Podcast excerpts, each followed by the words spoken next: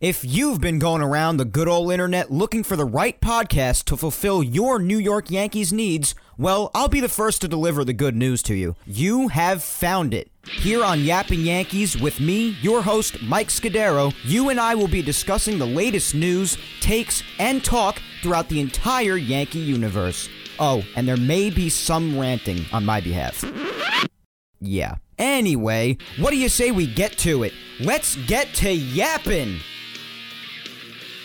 Well, hello there, my fellow Yankee fans, and welcome to episode 150 of the Yapping Yankees podcast, where we yap about the Yanks and nothing but those Yanks. As always, I am your host, Mike Scudero, here on the 14th day of August in the year 2022. Alert the media! Stop the presses because not only is it episode 150 of Yapping Yankees, but the Yankees themselves, as of last night, have won a baseball game. And mainly behind the bat of IKF? What? Holy crap! yes, holy crap on all fronts, Frank Barone. Where my fellow Everybody Loves Raymond fans? it's been a while since I incorporated any sound effects other than the time machine that I usually use before recap. Oh my gosh. How are you, my friends? Oh, me? Well, I'm just banging out an episode before tonight's series finale in Boston. It's about 5 o'clock right now at the time I'm recording, so the game will be starting in like two hours? Two hours five? Two hours ten, give or take? I wanted to be recording earlier, but uh, I got to it late today. What are you going to do? So, I won't be reacting to it live on here, the game being, like I did with last week's game when the Yankees were in St. Louis with that chaos. But, I mean, hey, we've got enough to talk about with this past week to last us plenty. got an action packed episode ahead. Even though there's not going to be a social media segment today, by the way, since this weekend's been, uh, just being honest, so freaking busy for me. So I kind of just forgot to post one.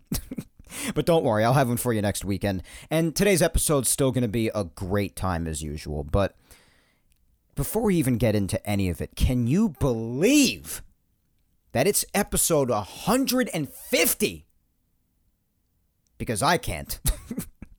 About three years and three months ago, give or take, right after I graduated college in May of 2019, I started this bad boy up called Yapping Yankees and three years and a quarter and 150 episodes later, here we are, amidst covering my one, two, three, fourth Yankee season on this show on episode 150. Covered from May on in 2019, so the month of May and the rest of the season, all of 2020 all of 2021, and I will have done 2022, of course, once this year's wrapped up. And everything in between, even the off seasons, all the crazy crap that's happened, and what an adventure it has been in all that time. And to be able to share it all with you just makes it even better. So, thank you guys so much for sticking with me, especially you day ones out there. But even if you hopped on board in the middle somewhere, or maybe episode 150 today or this week is the first episode you're hearing, regardless. I love you so, so much. And I don't care when you hopped on board. Just giving me a minute of your time means more than you know. Even something as little as that, just a minute of your time, means more than you will ever know to me. 150 episodes. Yes, round of applause. Yes. Love it. I am happier than you could ever even imagine. It really is unbelievable to me. But so much to talk about today. Oh my God, I got my list of bullet points right here just so I don't forget anything or do my best to not forget anything because sometimes I still do.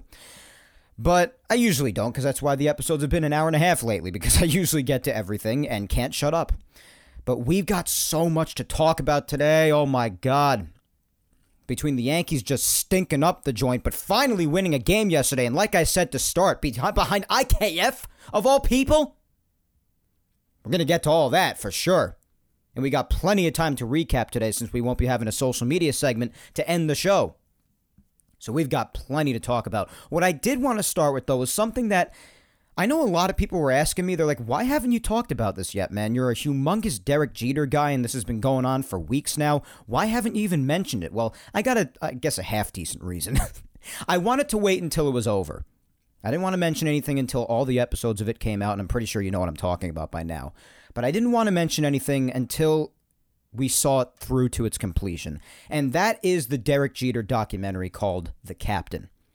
Now, I happen to follow the guy on Twitter, and I've even interacted with him a couple of times by the name of Randy Wilkins, I believe his name is, on Twitter, at Pamson. He is the main one behind the documentary, of course, I imagine, and he has confirmed that he had a lot of help on it, of course. Nobody ever does these big productions on their own because it's not possible. It's too big a production.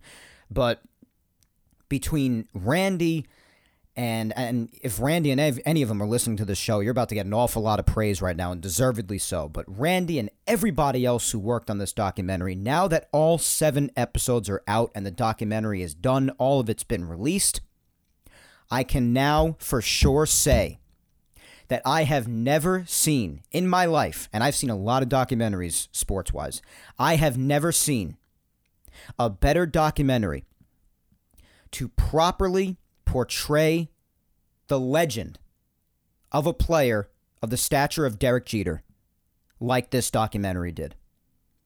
I, it was so wonderfully done in every facet. The interviews, the filming, the the storytelling, the calling back of all the memories throughout his career and what he's going through now and just everything. Everything, the editing, even the music anything you could think of was so well done. Just a marvelous job, honestly. I, I barely ever use that word if that's enough inclination to you to describe how good this documentary was. Episodes 1 through 7, I thoroughly enjoyed it. And I was kind of nervous before it came out because obviously, a ton of you know that Jeter is not only my favorite Yankee ever, but he's my favorite athlete ever. And for a lot of years now, the guy has just been a big idol of mine.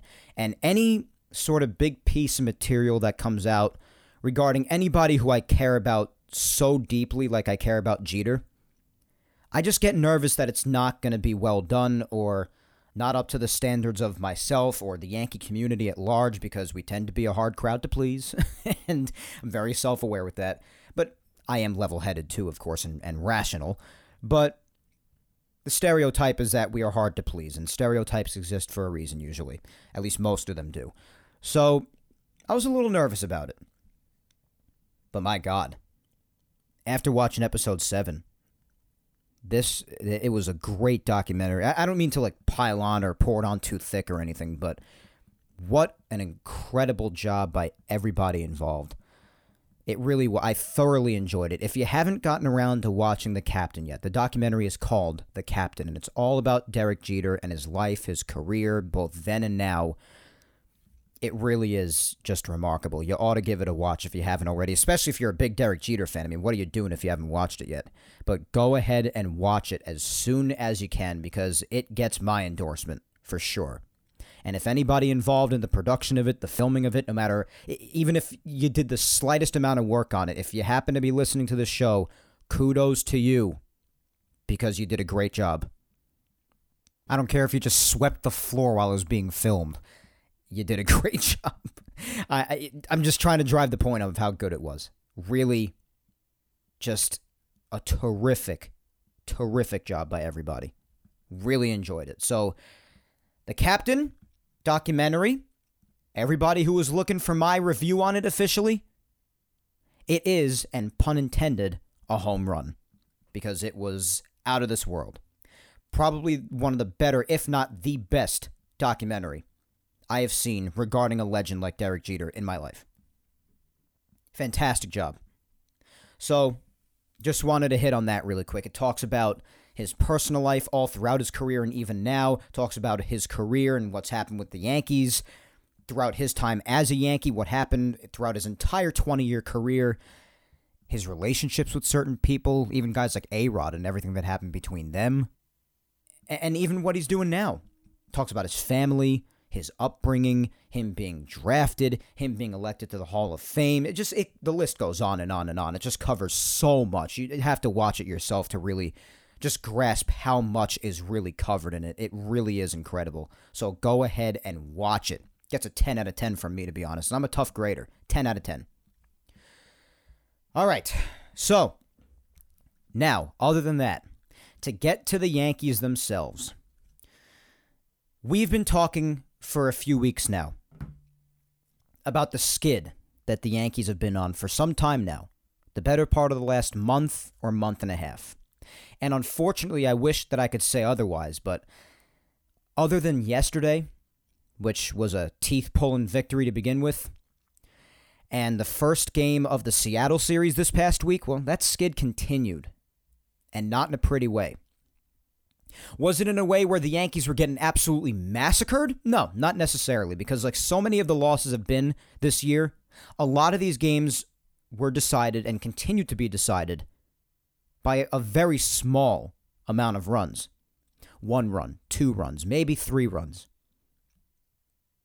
But the losses, regardless of the fact because of how close they are, were they heartbreaking. Not only were they heartbreaking, they were done in such poor fashion. You know, if you just get bested by your opponent, that's part of life, it happens. But the mistakes made and how it just seemed it was inevitable almost. It, it was like they couldn't escape their mistakes, their bad habits. One day it turned the game on, and we've spoken about also how the vast majority of the losses, if you had to say so, throughout this last month and month and a half was primarily on the pitching, and that is true. But also of late, it's really been a mix of anything. When you turn the game on lately, it was almost like what facet of the team is going to fail today? Is it going to be the starting pitching? Is it going to be the bullpen? Is it going to be the offense? Are they going to make boneheaded mistakes on the bases? Are they going to make poor defensive mistakes? It was like, what facet is going to fail today? It was like inescapable for them to go a game without making a mistake. They were going to make a mistake. That's the feeling you've had lately if you're a Yankee fan. They get a lead, uh, so what? The bullpen will blow it later, or the starting pitcher in there right now, whoever it is, will collapse eventually. Or the starting pitcher gives up a couple of runs. Oh, well, the offense will probably go to sleep now. It's just which, what facet of the team is going to fail. Oh, you got runners on the corners, nobody out. Oh, they'll find a way to not do it. That's just been your mindset lately. Unless you're an eternal optimist, then God bless you. I, I try to be as optimistic as possible, but you know, eventually it starts even wearing down on me. So, but that's that's really that's what you've been feeling as a Yankee fan of late, and that continued this past week. So, not a pleasant week. Like I've been saying, nothing clicks together lately with pitching, whether it be starting or the bullpen, especially the bullpen, not being able to hold a lead if a gun was to their head, or the hitting, or like I mentioned before, which we will talk about at great length as the episode continues on, the base running. base running. Oh my gosh. The the base running of the 2021 Yankees or uh, just think of any other team out there that couldn't run to save their lives properly on the bases and that is returned. It's returned. Too many high risk moves not working out, or just having people running who should not be running because they can't run. They just can't. Putting on bad hit and runs, or just making boneheaded choices on the bases, like uh, doing a double steal that's not needed in extra innings, like they did in Seattle, or freezing on line drives just what have you, just anything you could think of, just getting caught in a boneheaded rundown, just making dumb, dumb decisions. And then finding new ways to outdo yourself constantly without learning from your mistakes day in and day out, sometimes in consecutive innings, like the extra innings game in Seattle which I have to say was the biggest debacle base running wise that I have ever seen in my 15 years watching baseball. Talk about not learning from your mistakes and finding a way to outdo yourself every inning, different yet worse mistakes, inning after inning. To the point you just don't deserve to win the game. You just don't deserve it. I mean, you want them to win, of course, they're your team, duh. But you're just like, they, they don't deserve to win this game. The boneheaded commissioner gives you an extra runner. And you're just saying, nah, it's okay. You just keep get thrown out on the bases. Really frustrating brand of baseball lately. And last night's win, don't get me wrong, I'm very happy about it. Uh, there was just no excuses for losing that game yesterday. No excuses at all. But it didn't really help my confidence in saying, oh, you know, the Yankees showed encouraging signs of of starting out of the hot streak or just getting back on track. I mean, they could now going into tonight's game because a win like last night could easily get your confidence back and you just go on another tear after that. I hope so, because the brand of baseball they've been playing as of the last month or month and a half, like we've been talking about for weeks now, has been pretty freaking exhausting to watch. I mean, you want to talk about what they've done lately. After last night's win, they've lost eight of their last 10. And also after yesterday's win, they're 11 and 18 in their past 29 games. So, like I said, about a month or so. Yeah, Sounds about right. 11 and 18. And since the All Star break, after yesterday's win, they're 8 and 14. So, like we've been talking about for weeks now, amidst their skid over the last month and month and a half, they're playing sub 500 ball, guys. The numbers are there. This is not a matter of me overreacting.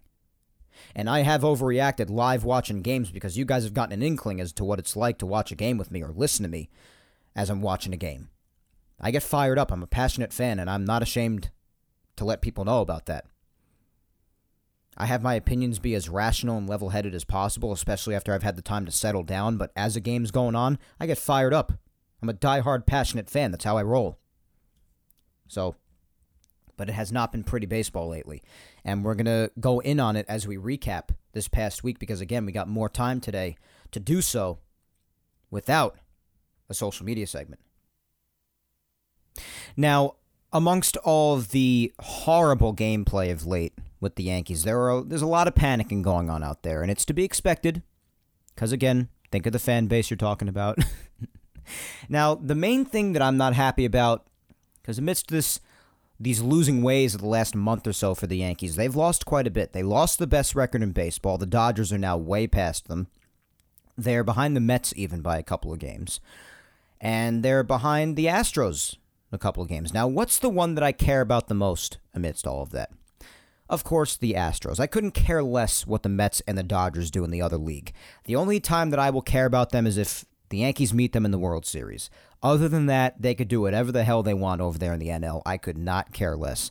The main thing that bothers me, and not that they can't get this back, of course, there's still plenty of baseball to play in 2022.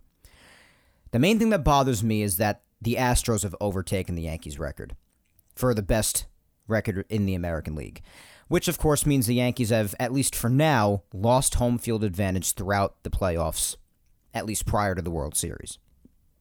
And that bothers me because it's almost like a where have I seen this movie before scenario. And I've seen it a couple of times. having to run into Houston in the CS and having the last game or two of the series being decided in Houston as opposed to Yankee Stadium. And if you want to get on me and say, oh, it doesn't matter if the Yankees are meant to win, they'll win. Well, look at the Yankees for most years road record compared to their home record and tell me that home field advantage does not matter for the Yankees because if you still tell me that it doesn't matter after looking at the records then you're just lying to yourself. You're telling me that you wouldn't want game 6 or 7 to decide the series at Yankee Stadium as opposed to Houston? It matters in my opinion. It's not the end all be all, of course. The Yankees have to play baseball. Duh. I don't need that explained to me like I'm 5. I understand that concept. But if you ask me which I'd rather choose, have it be decided in Houston or Yankee Stadium, Yankee Stadium. Duh. Come on. And that's happened both the times the Astros have eliminated the Yankees. It's been decided in Houston in game six or seven.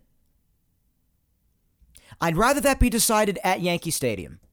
to be really honest with you. And I believe that any series between the two would make it to a six or seven again. Yeah, the Astros have handled, handled the Yankees very well this year. There's no denying that. But I still feel like the two teams would manage to go for game six or seven because they're both great teams. And yes, I still do think the Yankees are a solid team despite their recent struggles. I don't think they were as great as they were for the first three months. I think they played out of their minds, but I also don't think they're anywhere near as bad as they are now, especially with certain players that they're missing. I think they're somewhere in the middle. And I think that team in the middle of those two things is still a damn good baseball team, especially when guys like Stanton, Sevy, and hopefully when Bader's ready to go, come back especially someone like Stanton. I mean, that's enough missing production to destroy any team, or at least bring them down a great deal and have them not score as many runs. But there's a lot of panicking going around amidst the bad gameplay. That was my original point. And basically, where my dissatisfaction is only pretty much right now is the fact that they've lost home field advantage to Houston. And yes, they could still get it back. I already said that. They could still get it back. But I just really want the Yankees to just have the best record in the American League already and just go into the playoffs having home field advantage throughout leading up to the World Series. That would be really ideal for me as far as comfort level. It really, really would be. I'd like to start the series at the stadium and hopefully, if you could push it to six or seven, end the series at Yankee Stadium. Hopefully, preferably with a Yankee victory. Some people don't care. They just solely go off the fact, oh, the Yankees have to play baseball. And yeah, they do. You're right. But again, if I had to choose where I want it played, Yankee Stadium. Are you kidding me? It's not even a question. And as far as the division's concerned, I have even some people being concerned over the division. And yeah, the Yankees have been losing a scary amount of games lately in scary fashion. No argument here. But I still think that the division is not in any danger. They still have a double digit lead. And fortunately, on a lot of the days where the Yankees have had really heartbreaking losses, fortunately, those behind them, way behind them, I should say, in the AL East, have also been losing quite a bit. And how about the run that the Orioles continue to go on? They just avoided being perfect gamed today by Rasmussen on the Rays. what a run they continue to have. They handled the Blue Jays well. Them and the Rays just had a good series. And they're all still double digits plus behind, despite the Yankees losing a lot. So the division is not a concern for me. I do think they will win the division, which is nice. Haven't won the division since 19. I would rather win the division than make it via wild card. And yeah, the Yankees will still have that first round bye, even if they don't finish with the best record. The top two teams get that bye, so that'll be Houston and the Yankees. But I just want the Yankees to have home field, guys. I really do. I want a longer series that happens to make it to the end to be decided at Yankee Stadium. I just want it to be that way. I feel safer that way. Call it ridiculous or over paranoid or whatever but just look at how they do on the road as opposed to home, and you will have your question answered. I think any fan of any team would agree with my assessment. It's not a ridiculous assessment. But amidst all the panic going on, that's really the main thing that bothers me. The fact that they no longer have the best record in the American League, even. Having the best record in baseball is just an extra plus, and they had it for months and months and months, and that was awesome. But at this point in time, now where they're at, at this point in time, heading into tonight's game here on Sunday, August 14th. The main thing for me is that I would like for them to get home field advantage back in the American League and take back the top seed for the AL. That's my main concern. And the Astros just keep on winning. Had themselves a good weekend against the A's. I didn't even see how today's game ended. Let me take a peek at that quick. Yeah, they won 6 to 3. So, if the Yankees don't want to lose another game, with them, then they better win this series finale in Boston tonight. They better. And so, yeah, like today again, the AL East just not doing their thing the rest of it, which is why I'm not worried about the division. The Rays won finally over the Orioles, yeah, but they're only about a game and a half better than them. And the Blue Jays lost again to the Guardians today. So the division's just not in any danger. Before the game's even played tonight with the Yankees and Sox, you still have the Yankees 10 and a half up on the Jays. 11 and a half on the Rays and 13 on the O's. And then, you know, the Red Sox are way back. They're 16 and a half. But the division's not in any danger. I would really just like for them to get home field back for the American League. I really, really would.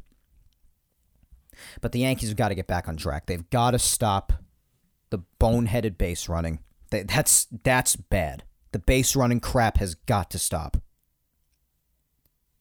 If you make too many high risk moves, of course, a great deal of them are not going to work out. The high risk moves that do work out are lovely, but not all of them are going to work. And when you do them too frequently, amidst a time period where you're just in the middle of making so many stupid decisions on the bases, you're just going to make yourself look like an idiot collectively as a group. And that's what's happened lately.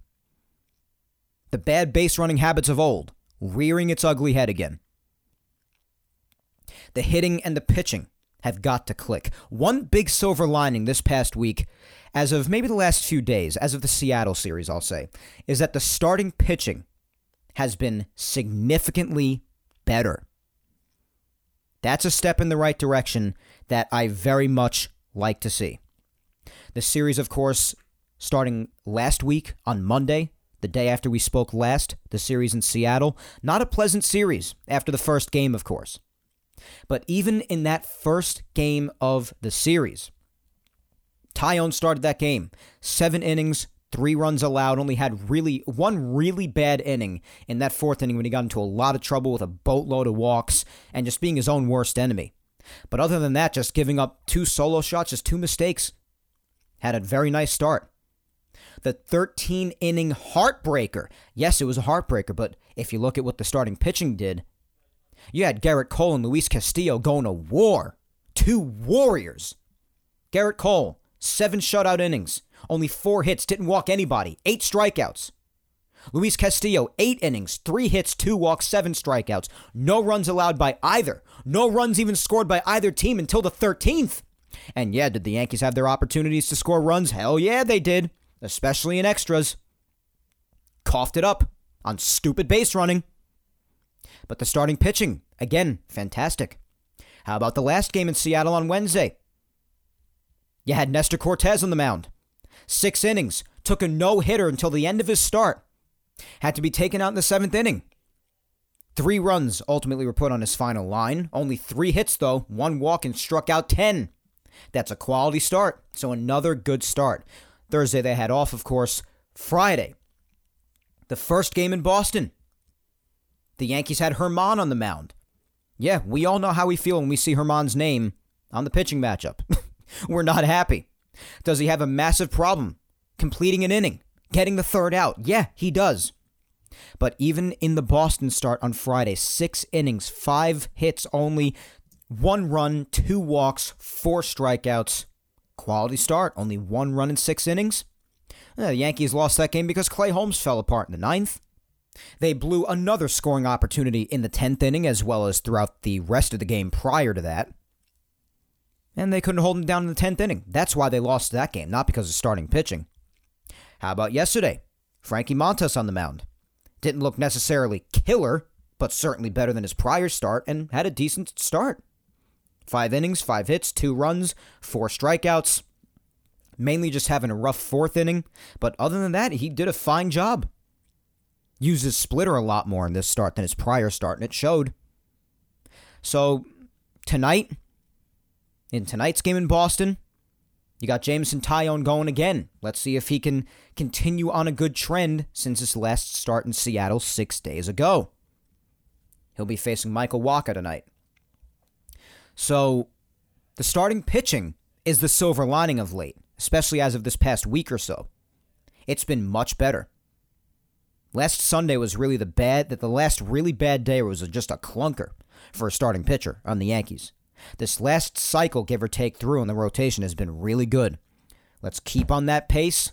Let's have the bullpen hold a freaking lead and have the Yankees take advantage of scoring opportunities. And before you know it, the Yankees will be back on another hot streak. It's really up to them. Because in a lot of these games, in a lot of instances, in crucial moments that have led to them losing, it's been their own fault. They've been their own worst enemy, the Yankees, in a lot of ways, whether it be the pitching, the hitting, the base running, the defense, mainly the base running and hitting, and because with the starting pitching at least has been good lately. But regardless of the facet that happens to fail on any given day, the Yankees have been their own worst enemy. That much is true. So that's basically all there is to say about the Yankees' continued bad gameplay. Again, they did win yesterday, I'm aware of that, but has not been pleasant baseball to watch. As far as what there is to talk about with news as of this past week, there was a very unfortunate injury that happened this past week as the injury bug just continues to bite the Yankees in the ass. And not at a time that you want it to bite. I mean, there's really no good time for the injury bug to bite. I guess because of the position the Yankees are in in their division, that things could be worse, but you never like to see the injury bug just take out your best players one by one by one by one. And unfortunately, that continued to happen this past week with probably one of the worst players on the roster the Yankees could lose. And that is Matt Carpenter, because in Seattle this past week, he fouled a ball off his back foot when he's up at bat, so his left foot and it fractured his foot. So right when it happened, of course, because of the time of the of the year that it is, and because of the nature of the injury, I assumed that he was probably done for the season. Now, they did follow up tests on it afterwards, and Matt Carpenter seemed pretty optimistic, even as recently as the post game, right after the injury happened. I believe it happened on Monday. Yes, this was the day the Yankees won. I I definitely remember that because especially because the Yankees don't do much winning these days. But regardless, he seemed pretty optimistic, and he said that he very well could be back this season. He said that as early on as before they even did further tests on him. And they did further tests on him, and the mindset basically remained the same. They say the timeline is typical for a fracture in the foot, six to eight weeks, but it also depends on the specific condition of his fractured foot. The Yankees don't have the best reputation, to say the least, when it comes to how they deliver information about injuries and that continues to stay the truth with how they've handled the Stanton injury, for instance, which I'll get to in a second because there's an update on him as well as of today. But they're saying that he could still come back this season, Matt Carpenter. By this season, because of the timeline of it, it would literally have to be like the last week or two of September, like at the very end. He would have to take time to get back into the swing of things. If possible, maybe take some rehab assignments and just try to find his way back before the end of the season and try to be a factor in the last week or two heading into the playoffs. So that's basically what their best case scenario is right now. But regardless of the best case scenario, worst case scenario, we're not going to see Matt Carpenter for a long time. So a devastating, devastating injury for the Yankees, losing Matt Carpenter for a freak injury. Not anything happening just internally with the body running down to first and pulling a hammy or hurting yourself on defense or hurting yourself on this on a swing of a bat. Freak injury, foul ball off the foot. So, a devastating injury for someone who has been such again such a fantastic story in Matt Carpenter. Signed earlier this year with the Yankees after being dropped by the Cardinals, being dropped by the Rangers. And this is a guy whose first quote with the Yankees was saying that he'd carry the bags if he had to to be there with the Yankees, carrying the bags to the plane and off the plane. well, he came to the Yankees, and up until his injury, then proceeded to hit to a 216 WRC plus over 154 plate appearances only, which, with that combined with the home runs, the massive amount of RBIs, terrific batting average, on base percentage, slugging, especially OPS, OPS plus. He forced the Yankees' hand and forced himself into the starting lineup. And over that span of plate appearances, very short span of plate appearances, in the scope of an entire season, he hit to a 305 average, hit 15 home runs, 37 RBIs, 1,139 OPS, and that's just to name a few stats, guys. We all know the amazing story that's been Matt Carpenter since he started with the Yankees and coming here in this redemption tour for his career. Because the last few years, he just seemed to have lost it. He really did. Just didn't have the swing anymore. Just really wasn't capable of doing much of anything. It seemed like his best days were behind him. Then the Yankees sign him, and he goes on this remarkable tear. Forces himself to be an everyday starter. And then this happens. So, absolutely horrible, obviously, for himself and for the Yankees' sake. I hope he makes as speedy a recovery as possible, but a, an insanely tough loss injury wise for the Yankees. Just brutal. A brutal break. To lose him, of all people. Horrible. Horrible. Heartbroken when this happened. And it really took the wind out of the sails of the victory on Monday night. When that devastating of an injury happens to your team, the same thing happened when Michael King got hurt. You even saw the mentality of the players. They don't really even feel like they won the game. Because you feel the loss of that player, a vital player to the team's success, no less. So it's just a really crappy, crappy break. So, quickest of recoveries for him, hopefully. It's going to be a while before we see Matt Carpenter again. Only other couple of updates I'll start with today since it's most recently. This actually just came out like very shortly, very recently. It was revealed after the starting lineups were put out. DJ's not in tonight's starting lineup, which I automatically hate. We all thought it was just a typical day off, but it turns out he has a toe issue. So there's really no further information on it other than that. I think he's getting it examined more, but that's really it. DJ has a toe issue. So I assume more information is going to come out about that possibly tonight, tomorrow, in the days to come over the course of this next week. But DJ, another fantastic player, having a remarkable season after last year's average season. And it just it just continues. One piece of good news we have, despite us having different information prior, I mean, I even said it on last week's episode, information had it that we could have possibly even seen Stanton back with the Yankees this weekend against Boston. But he's still not back yet. He's still just doing baseball activities, a full day of such, full day's worth. But apparently now it's that he could start up a rehab assignment this week, which that's all good. I mean, it seems like his return is not too far away. And especially given all the losses the Yankees have had lately, both on the field and injury wise, they could definitely use Stanton back. One of the key things to the Yankees' success going forward that I've said they need Stanton back. Too big a guy to have out for the extended amount of time that he's been out. And I love my boy, so I need him back out there. But, I mean, we kind of had different information recently. and again, a continued occurrence for the Yankees. Just the lack of true information when it comes to injuries. It's enough to drive you nuts. So I think it's going to be at least another week until we see Giancarlo back. We'll see how he does in his rehab assignments this week.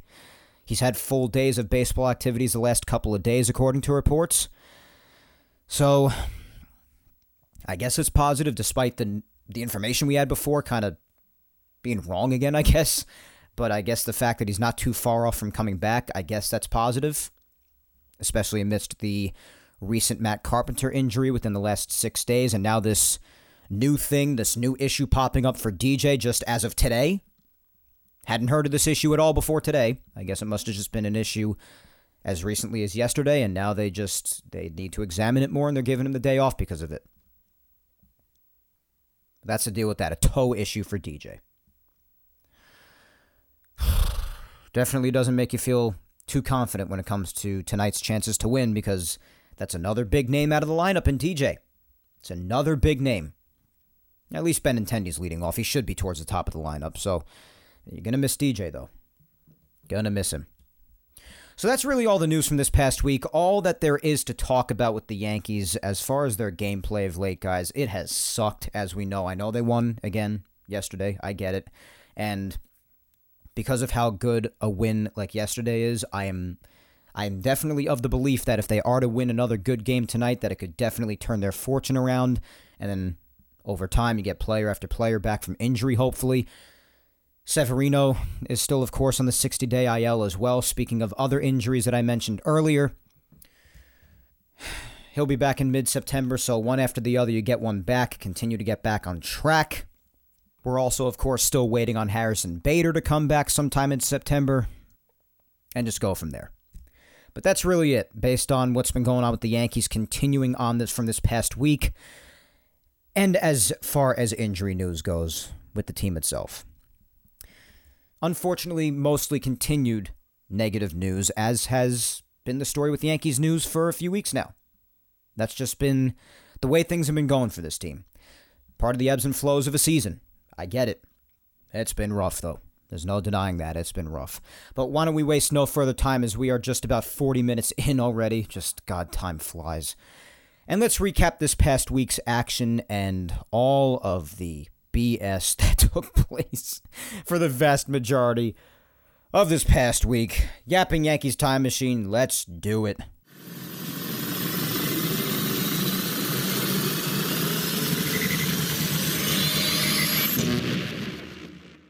All right, so throughout this weekly recap edition, of course, we're going to be going through a lot of tough things that I mentioned in the introduction already. A lot of, a lot of crap.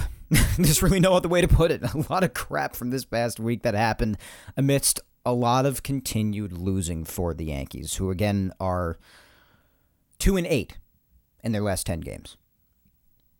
But we first start off by saying last Sunday, of course, I ended last Sunday's episode when I was reacting live while recording to the game against St. Louis.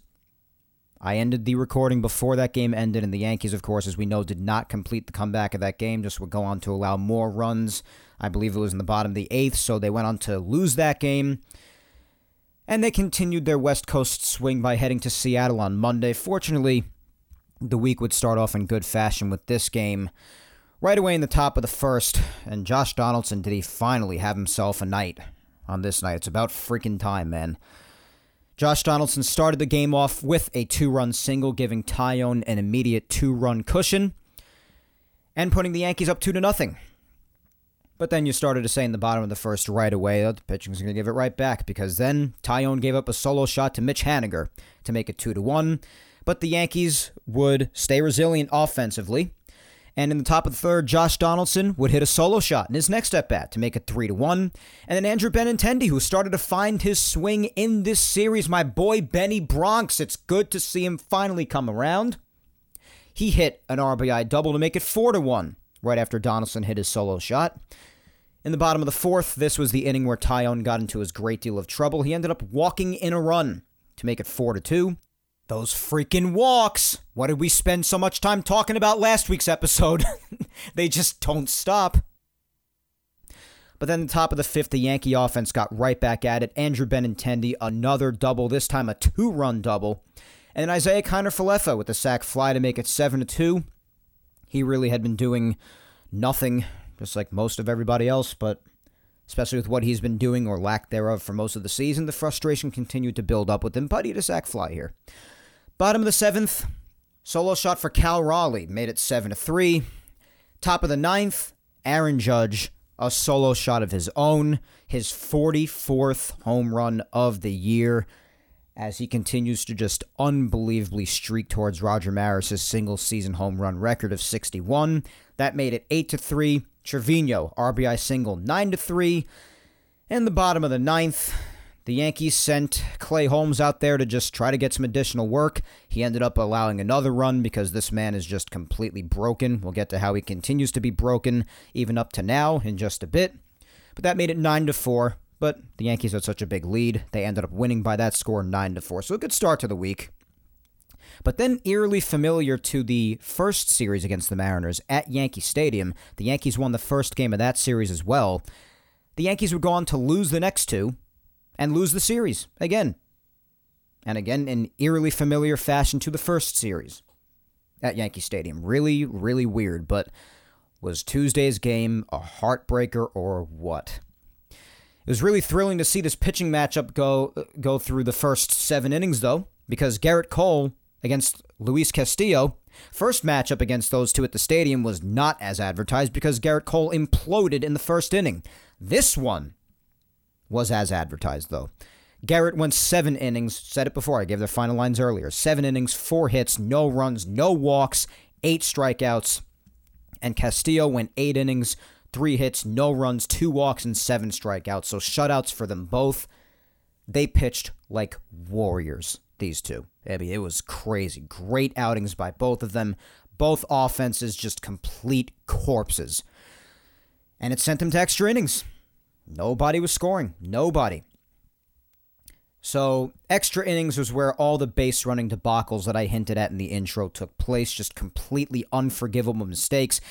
Especially even more unforgivable when you consider the fact that they kept on outdoing themselves inning after inning after inning, one inning after the other in extras, just giving the game to the Mariners. Just spoiling that BS ghost runner that Manfred gifted them. Horrible. Top of the 10th, first and second, nobody out. Nonsensical double steal put on. Benintendi caught at third. He was the ghost runner to start the inning. Thrown out. Gleyber Torres, who just had the at bats that Gleyber Torres had in this game. Him and Duhar, Kiner Falefa, j- just uh, nightmarish. it was a nightmare. So that Gleyber Torres grounded out, and then Duhar struck out. The approaches by these guys were they were just horrible, just horrible, horrible. And Andujar had just been called up because of Carpenter getting hurt the night before, but that was the roster move they made. Saw it coming, but what a horrendous job, horrendous job, horrendous approaches at the plate, and because of these continued base running mistakes in two extra innings the Yankees only got four batters to the plate, which also didn't allow Aaron Judge to really get in that bat because when he finally did, they just walked him because he was the first batter to start an inning. They just put him on first base. No brainer, obviously. It was just no way to try to win a game.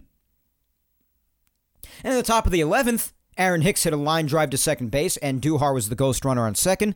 And he froze on the line drive, and he just got doubled up at second. Another blown opportunity. And mind you, Gerrit Cole was not the only one to do great pitching wise in this game. Everybody else in the bullpen after. In the 8th, the ninth, 10th, 11th, 12th, all did terrific. Chapman, again, another scoreless appearance. I think that's eight or nine now, where we stand now this weekend. But this was another one of the eight or nine. Scoreless eighth. Clay Holmes, this was actually the best inning he's had in recent memory. Pitched a scoreless ninth. Just about the only good inning in recent memory for him. Then Effross pitched the 10th. He's been real good, except for that rough inning he had in the final game in St. Louis just after I stopped taping last Sunday. But other than that, Effross has been terrific. Even Wandy Peralta pitched a fantastic 11th. Came back out to start the 12th, got in some trouble. Trevino unbelievably escaped the jam, 3 and 2, two outs with the bases loaded, and struck out Suarez. And Loaisiga unfortunately gave it up in, in the bottom of the 13th, but I don't even really even care about that. Because they shouldn't have been in the bottom of the 13th if the offense have come through. And of course, eventually a pitcher's going to give it up. Something's got to give. And Loaisiga happened to be the one. So I'm not mad at him. I'm ticked at the offense. The pitching was spotless. But that was also part of what I was saying in the introduction. When a lot of the times, especially of late, us Yankee fans have been telling ourselves, well, what's going to mess up today? It's going to be the pitching, the hitting. This was the hitting. Because this night, the pitching happened to work, but the hitting was non existent. So another example of that. So they blew it in the top of the uh, in the top of the 11th, top of the 12th.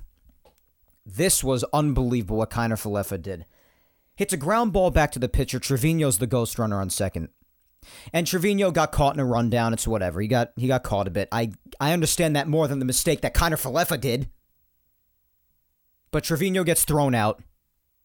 And then after that, with a play right in front of his eyes, seeing the rundown going on, Kiner Falefa thought it was a good idea to try to just keep running. Just don't stop. Just go right to second base and be a complete dead duck at second base.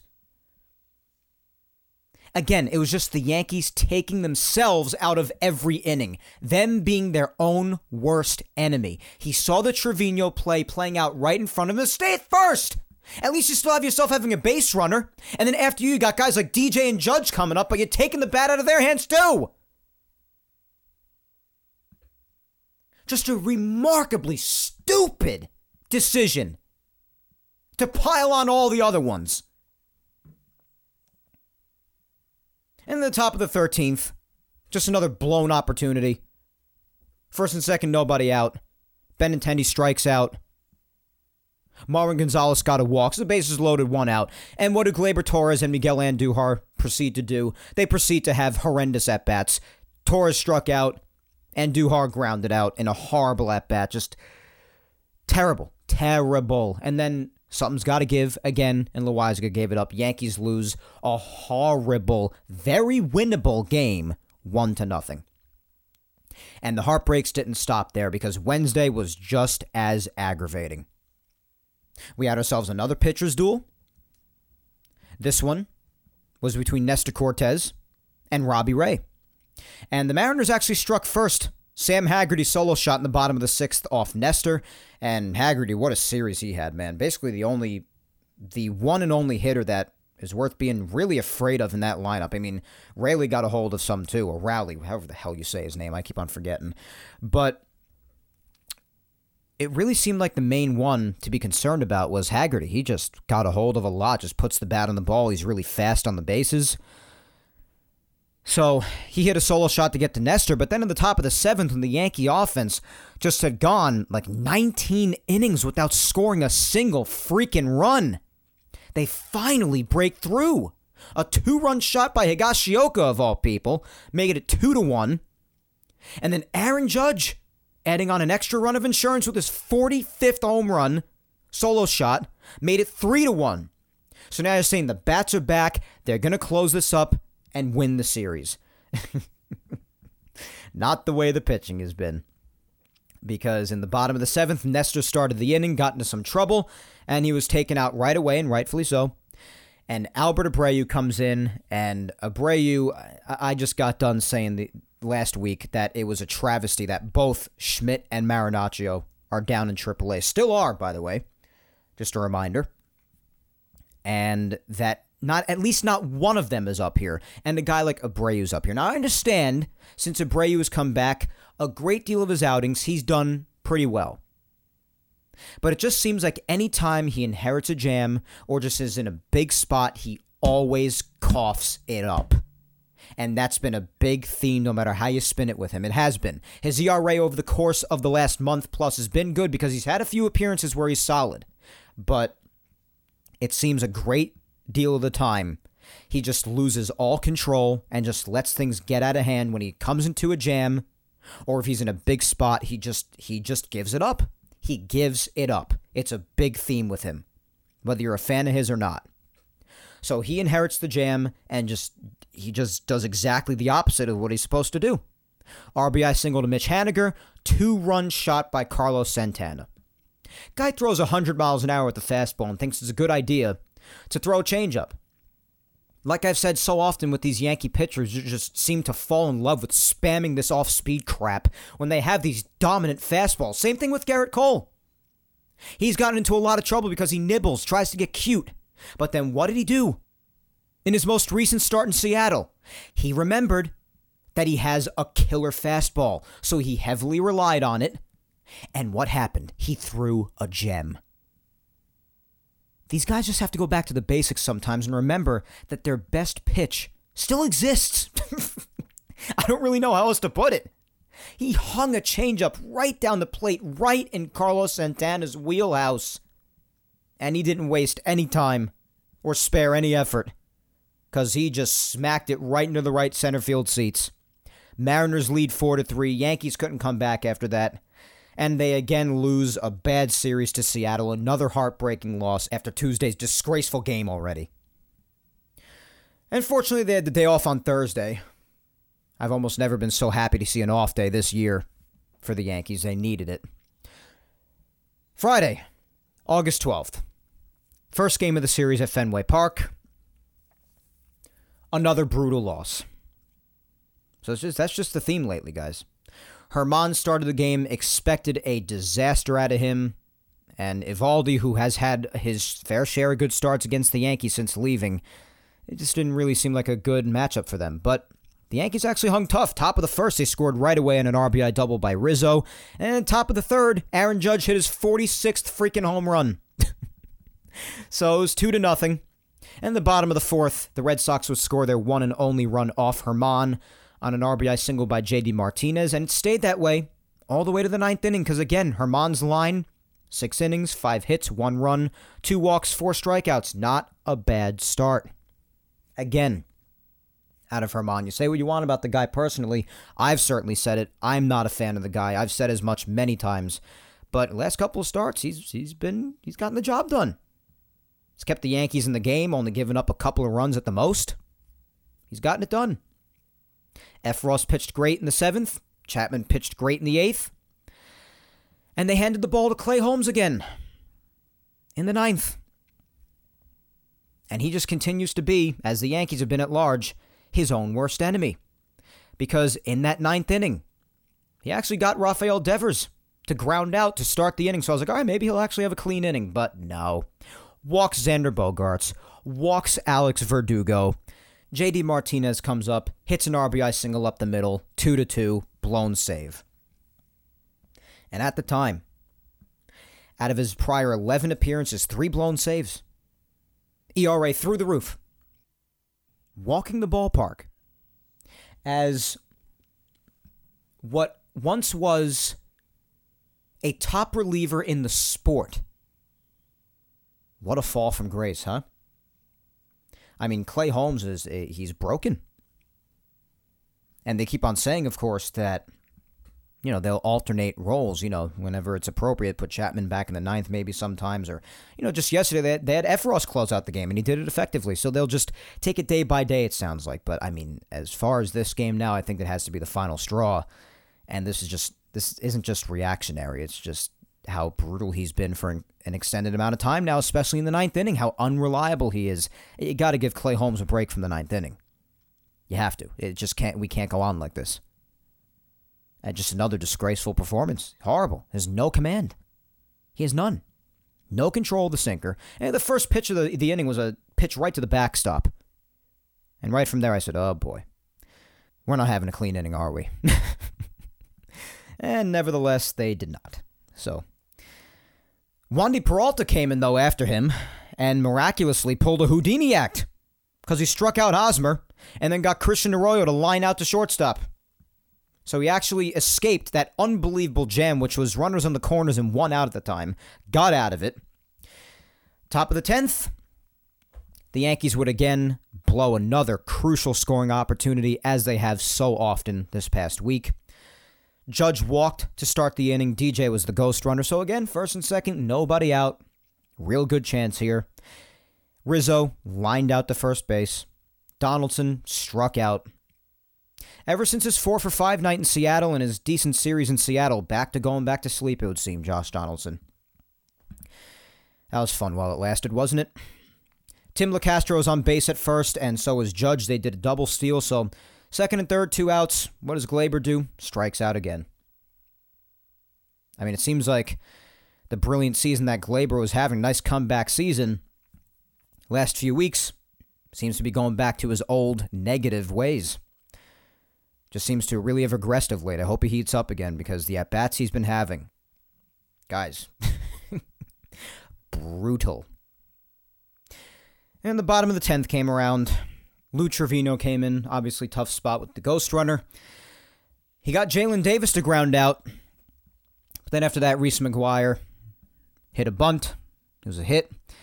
And then Tommy Pham, RBI single to end the game. So, a game that had a lot of promise heading up to the ninth inning. And a lot of people quick to say, again, the offense could have scored more. Yeah, it's true. But this is yet another example of the bullpen the pitching overall not being able to hold a freaking lead, guys. I know the offense could have scored more, but you know, the bullpen and the pitching, sometimes you're not always going to have a million runs. They got to hold some leads. And this was yet another example of many of late in which they just couldn't. Clay Holmes continuing to be broken. And the offense blown an opportunity again in extra innings. Not good. This is really frustrating baseball, like I said. Horrible. Fortunately, yesterday they were able to eke out a victory. Again, mainly thanks to, of all people, Isiah Kiner Falefa. it's really unbelievable.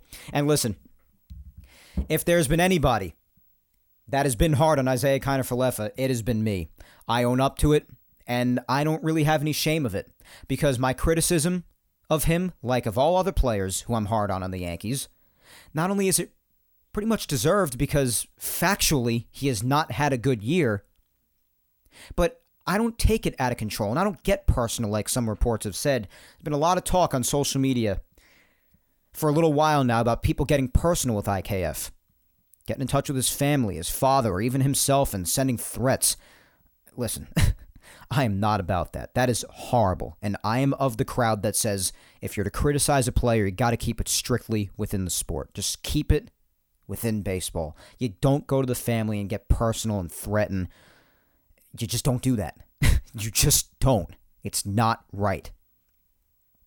But if anybody has been validly and fairly and level headedly critical of Isiah Kiner-Falefa, it is me.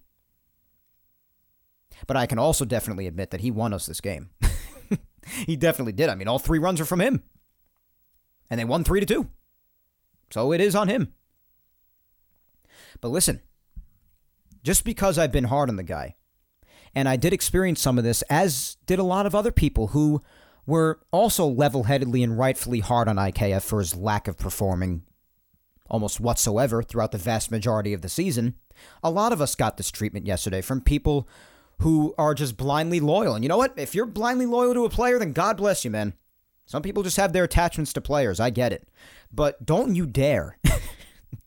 don't you dare come into my social media mentions or anything like that telling me that when a player I've been hard on does something good, that I'm not allowed to celebrate it.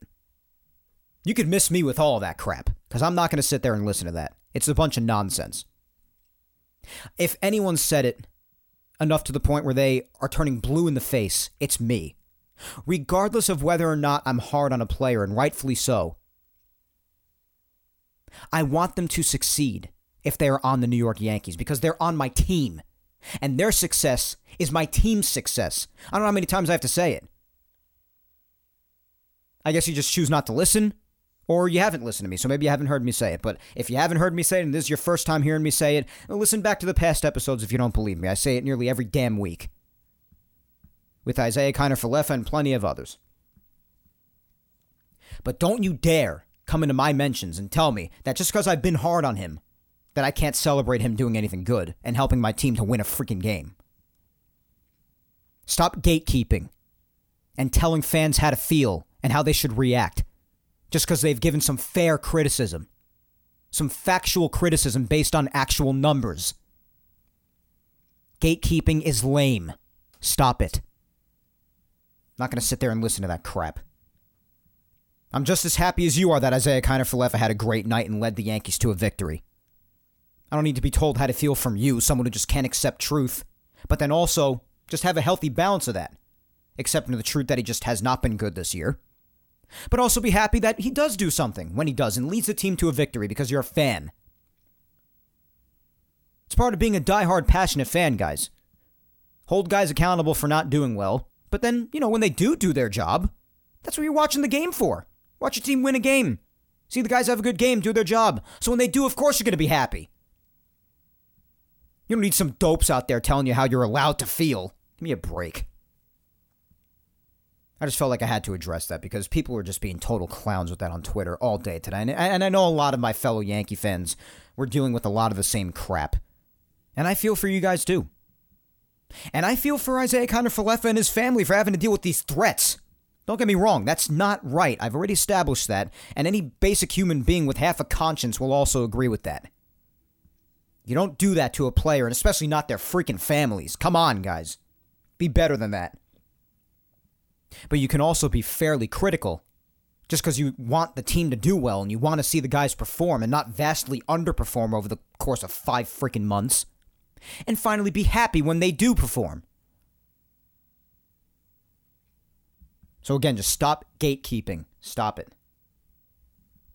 But this game was basically solely won because not only did Isiah Kiner-Falefa have, I guess people have been calling it the IKF game, and it's plenty safe to call it that because he's the reason they won. but Frankie Montas already, he already improved from his first start against the Cardinals. Of course, he had a lot of circumstances leading up to that start, but he did bounce back in this one, his second Yankee start. Five innings, five hits, only two runs, and four strikeouts. Did feature the splitter a lot more, like I said before. So he accessed his arsenal better than his first start. That's what I took from it, and he got results from it. And Luetge pitched the sixth. Trevino and Chapman together for two innings total in the seventh and eighth. They did a fine job, both of them, especially Chapman, with another scoreless appearance. He would get the win on the day, and the person who got the save in the ninth inning would be Scott Effross. Another clean outing by him. Got into some trouble, but he got out of it scoreless, and with the pitching of late, that's really all I can ask for. so he would lock up the save, but the three runs again would come off Isiah Kiner-Falefa's bat. First and foremost, in the top of the fifth with his first Yankee home run, finally! Took until August 13th, but he finally hit a home run. I thought it was going to be the first time in my time as a Yankee fan to ever see a Yankee play an entire season without hitting a home run. But he undid that Two run shot over the monster wall into the monster seats. Awesome job. Great to finally see. And the Yankee players gave him a hell of a welcoming in the dugout. So that tied the game at two at the time because the Red Sox were up two to nothing for about an inning or so. Because a hit by pitch with the bases loaded and then a sac fly would put them up two to nothing. The hit by pitch was with Jarren Duran and Reese McGuire hit the sac fly to make it two nothing. The IKF home run tied the game at two. And in the top of the ninth, with the game still tied at two as Yankee pitching was holding the Red Sox down, IKF again, with runners on the corners. He lays down a bunt. It's a beauty. He gets a hit out of it, and he drives home Andrew Benintendi. Yankees take a 3 2 lead. As I said before, Effross shut it down in the ninth. Yankees win 3 2. And finally, getting a win amidst being on another losing streak. They had lost four games in a row again after having lost five in a row. So, managed to eke out the victory thanks to IKF mainly, and the pitching did a nice job too. And here we are heading into Sunday night, hoping for a victory in the series finale. Again, the pitching matchup is Michael Wacha against Jameson Taillon. Hopefully, Taillon can continue his good pitching ways from his prior start in Seattle. Had a pretty good outing there. And the offense doesn't blow a ton of scoring chances, and maybe there hopefully won't be any base running blunders. That would be nice. Just let's play clean baseball tonight, please. One thing that worries me is that the Yankees have not done too well against Michael Wacha in the recent past, even though in the past few years, he has really taken a step down in his career, but the Yankees were still just never really able to hit him well. He's having a better year this year so far, but hasn't made all of his starts, but his ERA is in the mid to high twos. So, I don't know. Prior performances against him just has me feeling a little off tonight as far as the Yankees' chances. I hope I'm wrong. But hopefully, if they could just put some good at bats together, and Taillon just throws zeros up that they could just win the game. I just I don't want to lose the series to Boston. I just really don't. I mean, the Yankees have just lost series after series after series. It's it's incredible how many consecutive series they've lost. The last series they won was against KC a couple of weeks ago. After that, they lost the Mariners series. They got swept in St. Louis. And after the St. Louis sweep, they lost two out of three against the Mariners this past week. And if they lose tonight, they'll lose another series, this one against the awful Boston Red Sox in last place in the division. When this is really a weekend where you could really take it and just use it as a series to turn things back in the right direction. And if you don't, that'll just be crap, man. Win one tonight win two in a row, keep it going against the Rays tomorrow, and just get a winning streak going. Turn it around already. This is enough of a skid. I know there's ebb and flows in the season. I don't need it explained to me. I've been watching baseball for 15 years. I get it. I know what the course of a season entails over the course of six plus months, 162 games. I get it. But this skid is extended. and like I said, it's just a case of what's going to fail today you have the feeling of the doom and gloom feeling going into each and every game. It's time to change that. Let's go. I mean, I hope that this is just them getting it all out of their system before it truly matters. September heading into October and the playoffs. But, I mean, when is enough enough? when is enough enough? Like I said before, the main thing that bothers me is being behind Houston for home field advantage. Some others may not care as much about that, but I kind of do. And they already won today, so you lose today, you lose another game against them. Just win the game, man. And keep it going against Tampa. Because you can't keep losing series like this. Four series losses in a row is bad. And you're talking about a bunch of other series losses prior to the Kansas City series as well. Just losing too many series lately. The name of the game is to win series. You go on a winning streak, that's even better. But can't lose as many series in a row, man. Speaking of what's going forward, I mentioned facing Tampa Bay next. Well, that is the fact because starting tomorrow on Monday the 15th, the Yankees return home finally after an extended road trip. You've got a three game set coming up against Tampa at Yankee Stadium. Tomorrow night's game is at 7:05 Eastern. Gerrit Cole will return to the mound after his solid start in Seattle. We'll see how he does against Tampa.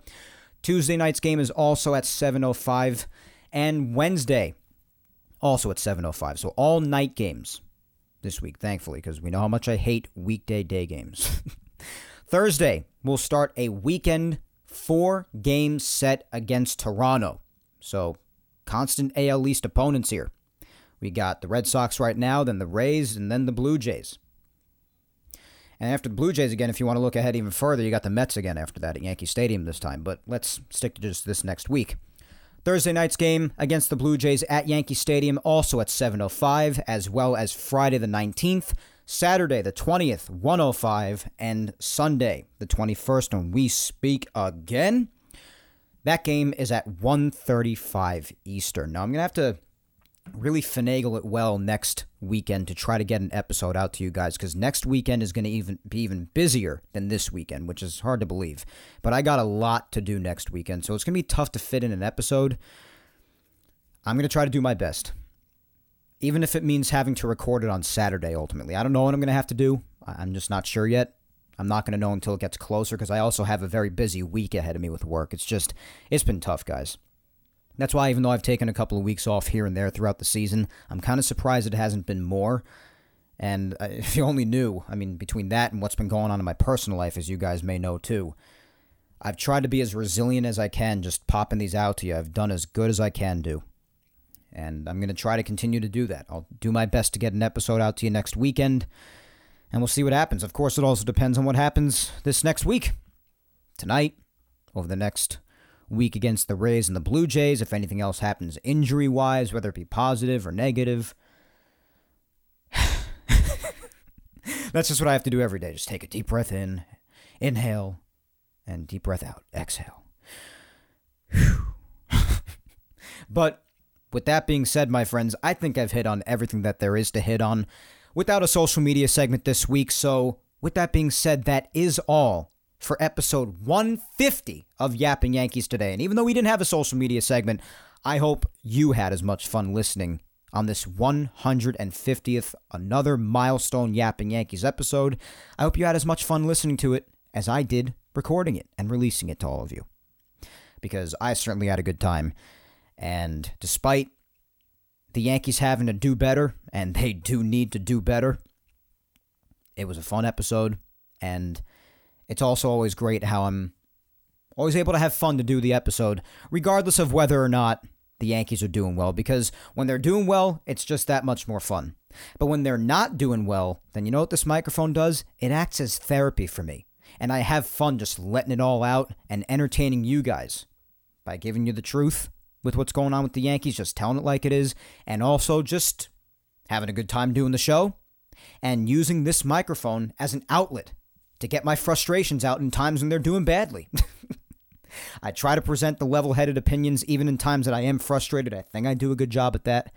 But it's always fun regardless, like I said, whether it be therapy in frustrating times or just having a great time riding the wave amidst good times. But regardless, episode 150 was more of the therapeutic side, but that has its fun aspects too. So I hope you had a good time listening to it. But if you do not already follow me on all socials, guys, please be sure to do so. Facebook fan page is Mike Scudero NY. My Twitter is at Mike Scudero. And Instagram, is Mike Scuds97. Please be sure to subscribe to Yapping Yankees on all four of the platforms it's available on, those being YouTube, Apple, Spotify, and SoundCloud. Be sure to show your love across all of them. And if you've missed any past Yapping Yankees episodes, well, you can always listen to them whenever you want. Because episodes 34 up to episode 150 today are available on YouTube, and all Yapping Yankees episodes, including today's, going all the way back to the first episode over three years ago, are all available on Apple, Spotify, and SoundCloud.